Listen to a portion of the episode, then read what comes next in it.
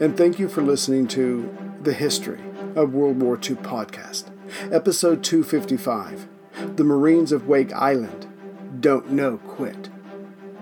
Last time, Guam had fallen quickly to the Japanese, but would Wake go the same way?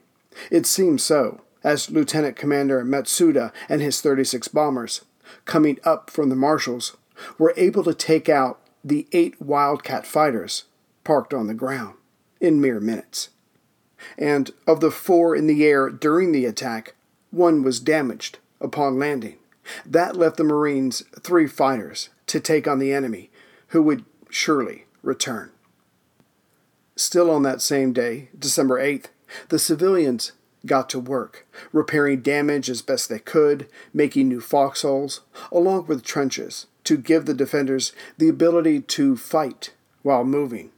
The other priority was to repair the phone lines, as most of them were above ground and now damaged. The last but not least priority was to take supplies and bury them around the island, so no one bomb strike would leave the defenders hapless. All this was done while scouts sat atop the 200 foot water tower, looking out for enemy planes or ships. As the sun came up the next day, December 9th, Marine Major Devereux hoped to have a few surprises for the enemy upon their return. First, a mobile reserve of 12 men were put together and given machine guns and a truck. Their job was to rush around the island like firemen and deal with any hot spots that came up throughout the day. Next, several of the contractor Dean Teeter's civilian workers volunteered to fight alongside the Marines. Hence, one 3 inch gun, which had been abandoned, was once again manned, with a Marine to supervise. But the second biggest surprise was that the airstrip, should the enemy try to fly in infantry, was mined with explosives. And just to make sure the bombs would detonate, three separate groups of wires led to activation switches. Yet Devereux's ace was that by 5:30 a.m. of that morning, Second Lieutenant Kinney and Technical Sergeant Hamilton had repaired the 8th and least damaged Wildcat, which meant Major Putnam, commanding the fighters, now had four planes to harass any returning bombers. And sure enough, at 11:45 a.m., 27 Japanese bombers, again under Lieutenant Commander Matsuda, came in from the south. As the sky was clear, there was nothing for it but for the bombers to come straight in at 8,000 feet. But at least this was a good range for the 3 inch AA guns. Also, Putnam sent up two of his four fighters. The guns of the Japanese bombers swung back and forth, trying to take the Americans out of the sky, but the Wildcats were too nimble. Moving in, one of the fighters got a solid shot at one of the bombers on the end of one of the V formations and sent it into the sea.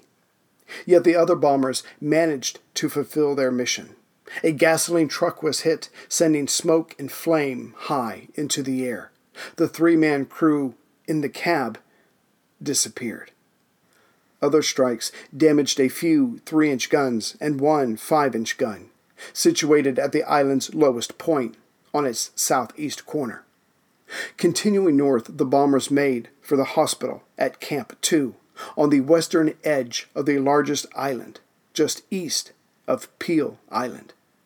The strike there was straight and true, gutting the structure and killing four Marines and 55 civilians.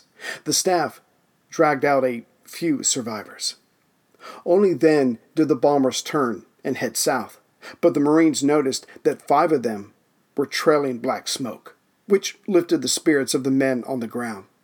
Suddenly, though, one of the damaged bombers exploded, its carcass plunging into the sea.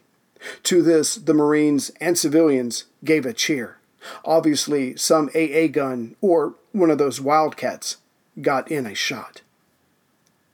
With the latest attack over and repair underway, Devereux did his part by studying the enemy's flight path and targets hit.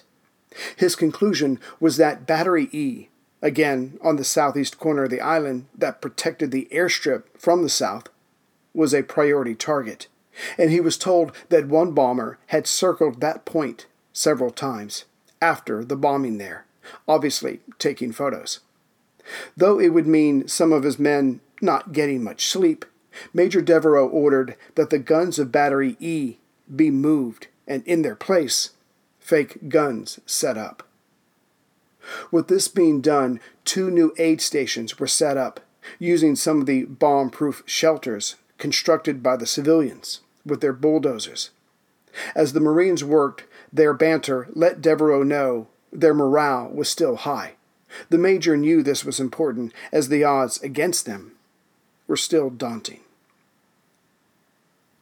On December 10th, the third day of the attack, the Japanese bombers returned, with nine of them going after the fake guns of Battery E. And staying at 18,000 feet, they were relatively safe from the 3 inch AA guns below. The logs made to look like barrels were soon fragments. But this sleight of hand by the Americans did not save other areas that were targeted. Wilkes Island, on the southern end of the Sideways U, was hit for the first time, and it might have been that surprise that allowed them to take out two 5 inch naval guns and one 3 inch AA gun. Also, a 125 ton pile of dynamite was hit, which ignited a massive explosion. But strangely, only one Marine was killed, and damage to the other guns was minimal. Besides the fake Battery E location, Battery A, also at Peacock Point, was targeted by nine bombers. Yet, for some reason, damage there was slight. During this third bombing raid, this time Putnam sent up all four Wildcats. Captain Henry Elrod was soon on the tail of one of the G 3M bombers and laid into it with his guns. Soon the plane was smoking and leaving its formation for the last time. Yet the other nearby bombers were using this time to shoot at Elrod, but the pilot pulled up out of their line of fire and started shooting a second bomber. Soon it too was heading for the waves. Watching this, one of the Marines on the ground shouted, Hammering Hank is sure giving them hell. And the name Hammering Hank was born. When the Japanese pilots returned to the Marshalls, they told the commander of the Japanese invasion force, Rear Admiral Kajioka, of their destruction of the island's defenses, the massive explosion on Wilkes Island, and the supposed destruction of Battery E. Hence, the admiral decided they would move out that very night with his fleet for a night attack on December 11th. As the invasion fleet just beyond the horizon started to move in, it was spotted by lookouts at 3 a.m. Devereux was awakened. Also spotting the approaching ships were two American submarines, Triton and Tambor. As Kajioka and his force moved in and started loading men onto their 47 foot long landing craft, he found that the sea was not on his side. High waves pushed the craft about, and men were thrown clear of it into the water. So not only were they behind schedule, but their backup plan of having to use the crews from the six destroyers to storm the beaches was considered. Kajioka wanted to have 150 men land on Wilkes Island and 300 more on the southern end of Wake near the airstrip. As surprise was most likely lost due to the extra time it took to load the men, the Japanese destroyers and the flagship light cruiser Yubari moved closer to compensate by starting a preparatory bombardment at 5:22 a.m. Yet their aim was off. The Americans on the southern shore, though eager to fight back, were ordered to stay silent. As the invading ships moved closer, 7,000 yards away, 6,500 yards away, the Marines, but only because of Devereux, did not return fire. Kajioka needed the enemy to fire back so he could pinpoint his guns but the Americans weren't playing along. So the Japanese fleet turned and came back, this time to within 4,500 yards. Now the American guns had the range they needed to be effective. At 6:15 a.m., the crews were told to open fire. And as the tension had built up over the last hour, some of the Marines even called their commander a little son of a bitch. The men poured shells into the enemy vessels. Right away, fountains of water rose around the Yubari, Kajioka's flagship, itself just offshore of Peacock Point on the southeast corner of Wake. The ship's gunners saw the flash and returned fire. Though their initial shots were close, their remaining attempts were moving away from the American guns. Rear Admiral Kajioka realized his mistake and ordered the ship to leave the area. Full speed was also given. But their position was too close to the American guns. It would take time to get out of their range. As Battery Commander Lieutenant Barninger put it, the first salvo from our guns, which hit her, was fired at a range of 5,500 to 6,000 yards. Both shells entered her port side, about midships, just above the waterline. The ship immediately belched smoke and steam through the side, and her speed diminished. At 7,000 yards, two more hit her in about the same place. She turned to starboard again trying to hide in the smoke. It was then that a destroyer put itself in between the American guns and the wounded flagship, laying out a smokescreen. But the men of Battery A were equally willing to fire at this newcomer, so a shell was sent into the destroyer's forecastle. The destroyer also made best speed as it departed. Meanwhile, as the flagship was being chased away to the southeast, on the southwestern corner of Wilkes Island, the lower part of the U, Battery L was having its own success. This despite not having their range finding equipment, which had been damaged in a previous bombing. Lieutenant McAllister there eyeballed the range of the destroyer Hayate to be about 4,500 yards, and he had his crew send a shell. It missed, but he yelled out adjustments. This process continued until 5 inch shells started landing true. One shot punched through the hull and must have landed near the depth charges, for a massive explosion erupted, with the ship being torn in half. It's doubtful that any of the 176 men on board survived, but if they did, they were soon found by the sharks. At this, the battery crew stopped firing and cheered their success, but there were other destroyers within range, which is why Platoon Sergeant Henry Bedell yelled, Knock it off, you bastards, and get back on the guns. What do you think this is, a ball game? The Marines picked up where they left off. A second destroyer was hit, which led to a serious fire on board. Then, a transport was hit. Yet all the remaining Japanese vessels made it safely away. Pulling up to Mickey D's just for drinks? Oh, yeah, that's me. Nothing extra, just perfection and a straw. Coming in hot for the coldest cups on the block. Because there are drinks, then there are drinks from McDonald's.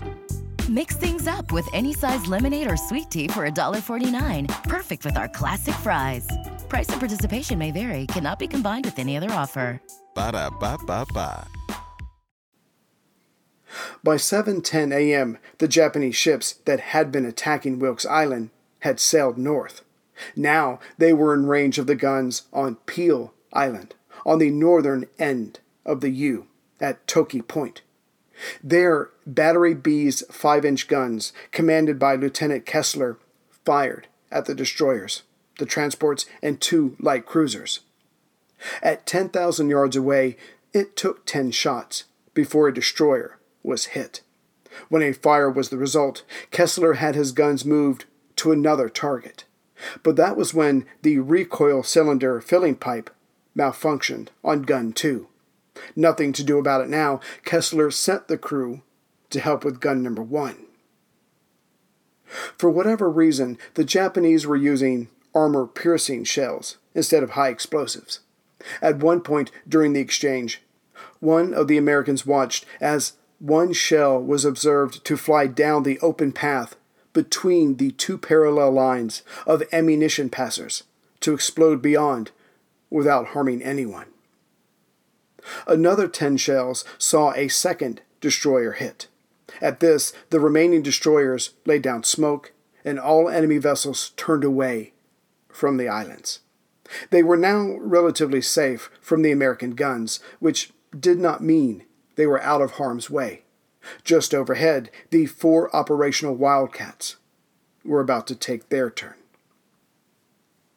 The Japanese naval force moved out to the southwest, and though it had rained the night before, the early morning was becoming clear.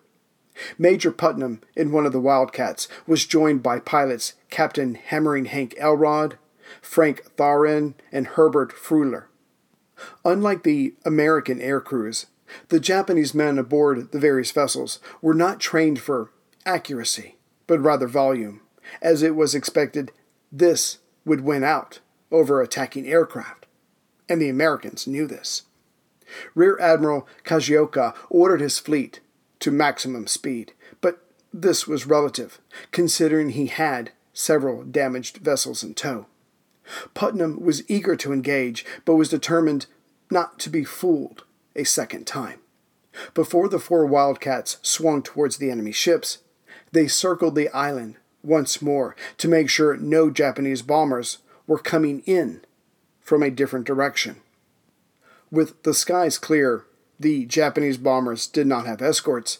Putnam and his crew raced to the southwest. The Major went in first, coming out of the sun to maximize surprise. Going after the damaged flagship, the light cruiser Yubari, soon his bullets were ripping into the ship's bridge. The three other fighters went after the light cruiser Tenryu, hoping that their leader's attack on the flagship would distract the Japanese soldiers manning the anti artillery. The Wildcats strafed the ship and used their two 100 pound bombs to damage its deck and torpedo battery. Having used their bombs, the Wildcats returned to Wake, refueled, rearmed, and tore back into the sky. And they would do this over and over, inflicting damage but also receiving it. After a few more sorties, two of the fighters had to remain behind. It was hoped they could be repaired. But the other two planes managed nine trips that morning. When they were done, the Americans had used up 20,000 rounds of 50 caliber machine gun ammunition and 20 100 pound bombs. With each landing, the crews were getting faster at readying the planes to re engage the enemy. And to keep them sharp, and probably to reward their ability of keeping the four Wildcats battle worthy as long as they had, Tharin and Freuler hopped out and let Kinney and Hamilton take over. On Hammering Hank's last sortie, he went after the Kisaragi, thinking it was the almost identical Yubari. Coming in, he let his 50 cal Brownings rip and scored with his bombs. One of them went through the deck and started an internal fire. Normally a death sentence for a ship. Yet the Kisaragi stopped, dealt with the fire, and then moved on, though even slower than before. Yet the ship's crew got their revenge. As Hank had been coming in, his plane's oil system was hit by a 7.7 millimeter machine gun. From that second on, his engine was on borrowed time. Knowing this, Hank made a straight line for Wake, with his engine locking up just as he came upon the shoreline. Hank brought the now dead plane in on the beach, stopping when it hit several boulders. Incredibly, he was unharmed, just sorry that he had lost them another plane. Meanwhile, Kinney lined up his own attack on the same ship, but just as he dove, the destroyer blew apart. Orange flames shot skyward. Hank's bomb had taken a while, but the depth charges below finally gave in to the heat of the fire. All 167 men on board were lost. Freuler managed to drop his bomb on the stern of the transport Kongo Maru, causing a large fire, but the soldiers on board, showing their own bravery, fought to put it out. In exchange, his plane took two solid hits, forcing Freuler to return to Wake. Putnam and Hamilton made one last run with the last two fighters and damaged the light cruiser Tatsuta and patrol boat 33. After that, Putnam put an end to their sorties, not wanting to risk the two planes further, for the Japanese would be back. The Marines were obviously excited by the damage they were able to inflict relative to the number of operational fighters remaining. But this elation was cut short when 17 more bombers came in at around 9:30 that morning. The two waves came in from the northeast, hoping to achieve surprise. But Devereux had scouts posted who spotted the approaching planes. And as luck would have it, Kinney and Second Lieutenant Carl Davidson had just taken off to patrol the skies. The two closest batteries opened up, and whether it was planned or not, the rising shells came so intensely the bomber crews were distracted. This allowed the two pilots to get in close before opening up with their 50 caliber machine guns, which sank into the rear of the nearest bombers. Yet one gunner stayed calm and went after Kinney, sending a bullet through Kinney's canopy, where it smashed the left lens of his goggle, seared his temple, and exited through the back of the canopy.